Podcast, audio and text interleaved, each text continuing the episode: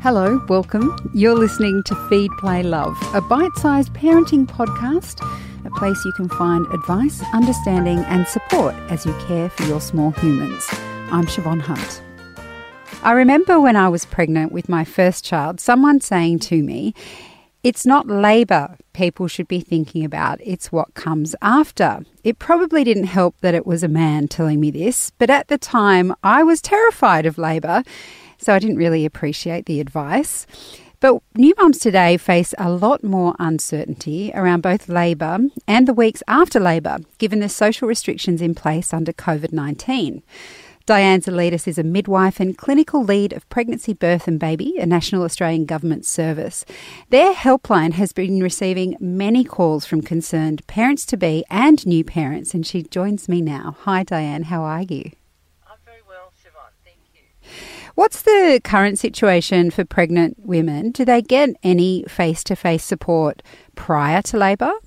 They do. They will still, the number of antenatal visits or pregnancy care visits may well be slightly less depending on who you are and, and your need, but you'll still have the same um, relationship and checkups with your doctor or your midwife if you're in an antenatal clinic or a private midwife.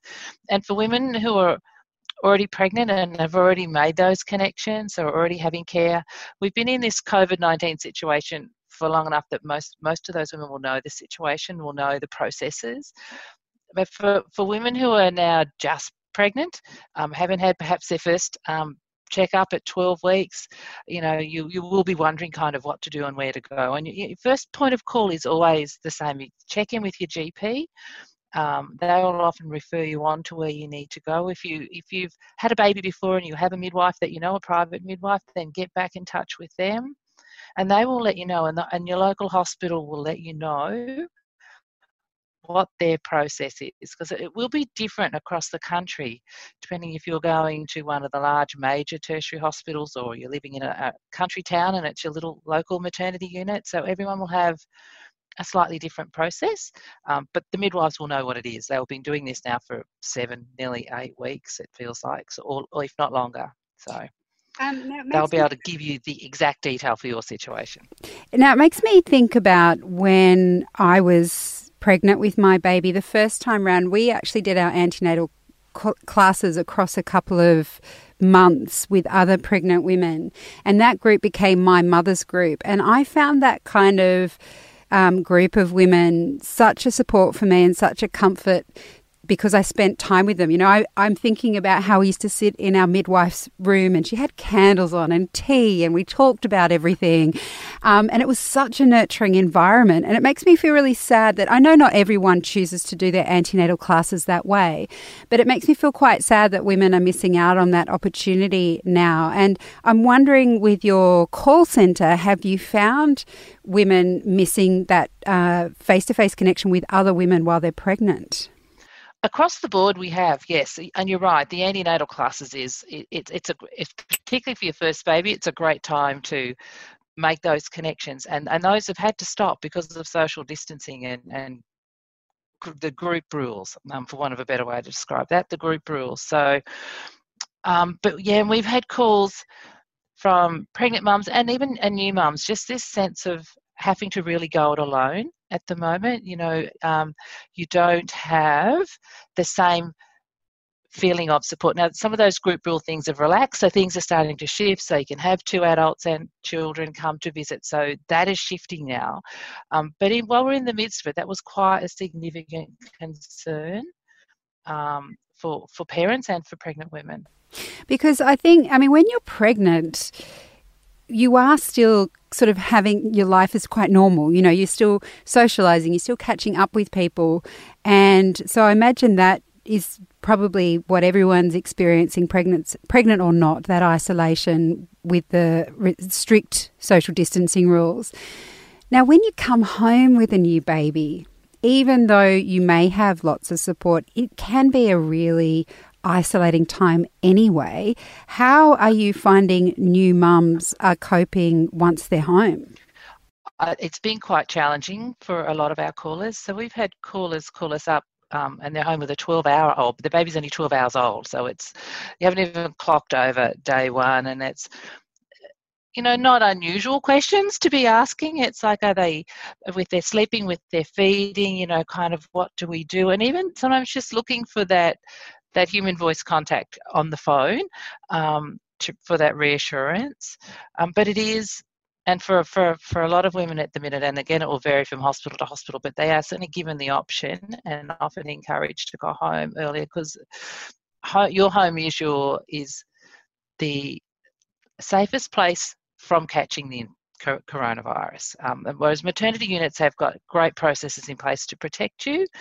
Um, you know, you're still, when you're coming and going near and around crowds, it's never ever a good thing, or not crowds, but people um, in a hospital environment, then, you know, um, it's all your home is the environment that you're safest in from an infection control point of view, which is why that happens. But we have had lots of calls around that. Yeah. So, just going back a step, you mentioned there about the hospitals and um, sending the, the mums home early. I have read that some women are concerned about going to hospital, have their baby, and so they're actually asking more about home births. Have you had those sorts of queries? We've had a few of those queries. Yeah, I think a lot more of them have probably gone through to the Midwives Australia people and the and the college and trying to find um, home birth stuff. But we've had um, a lot more um, readership of our pages of it on the website and our COVID 19 and pregnancy, which talks about birthing. Um, it's and I guess that was coming from in the early days from that real fear around where where should I be if it's if we get like the rest of the world has got is is is where is actually the safest place? The safest place for you to give birth is in the and if you've already got these arrangements in place are the arrangements that you have in place. So if you already have a relationship with your hospital with your midwife with your the doctor that you're seeing they already know your history and they have all infection control procedures in place to protect you and keep you and your baby safe. And the same even for and you may have seen there was an, a news article that went around a few weeks ago a mum who was um, positive for coronavirus who had a baby, and they kept her together, her and a baby together in the in, in the hospital. Whereas overseas, all of the talk have been they should be separated, and we did that slightly different, and it was all fine. And so mums can breastfeed, um, and it's the same if you've got a cold or if you've got the flu, if you've got um, a cold sore on your face, you wear a mask. You're very careful with your hand washing. Um, the same as what we're telling you to do anyway, but before you touch your baby so that you're not trans and it, these coronavirus is transferred by touching by picking it up on your hands touching your face touching something. So it, it's your hands. So if you can become quite obsessive in hand washing and hand sanitizing it's that's that's your best friend.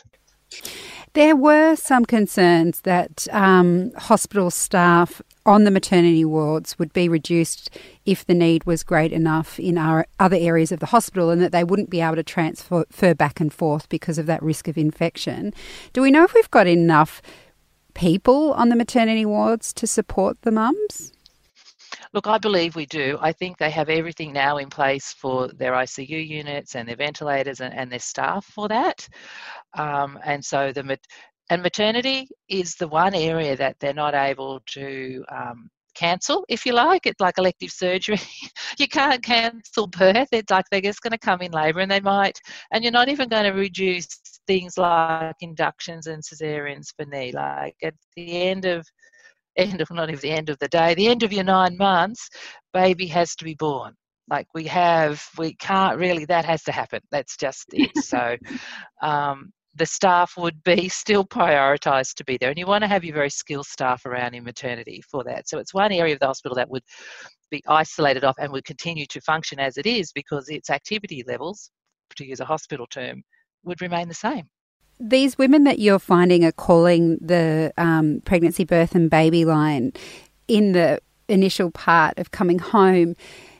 What would you say to women now that so that you know they they can receive that comfort from your voice now when they pick up the phone? What is it that you would tell those mums in terms of how to care for a new baby when you get home?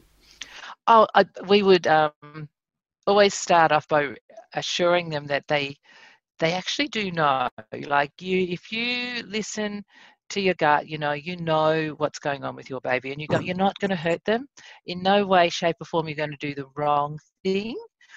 Um, but there's also loads and loads of help and support. So, whether it's a breastfeeding question, the Australian Breastfeeding Association have their counsellors. They have counsellors on their phone 24 hours a day. So, if you've got any breastfeeding concerns, you're home in those first few days, you don't know if what baby's doing is right, if it's hurting, should it not be hurting, um, are they feeding as often as they should be or too often? There's also Panda, which is for um, any anxiety and depression, and they again have counsellors and psychologists on the phone for support. Um, we also have, have on our pregnancy, birth and baby website, our homepage has just got lots of information related to COVID 19 and pregnancy, birthing, being home that first day. We have got a whole page that links off to whole other resources, even simple things like how to change a nappy, how to bath your baby, how to wrap them, how to hold them, settling, all of those early things that you would have learned if you were there for those first few days that the midwives would have went through with you. We've also got some other fun stuff on there on how to survive social isolation with your kids and games and, and you know things like that to kind of be at home and how to to get through this time. Well, Dianne, I'm going to put links up to that and to the other groups that you mentioned. Thank you so much for talking to us today. You're welcome, and thank you very much for. Um, I mean, I hope apologise. My apologies for the internet disruptions. we can do nothing with that, can we, really? Not really, no. that was Dianne Zalitis, midwife and clinical lead of pregnancy, birth, and baby. Feed, Play, Love is a babyology podcast produced and presented by me, Siobhan Hunt. I'd love to hear from you, so if you'd like to get in touch, email me at feedplaylove at theparentbrand.com.au. See you next time.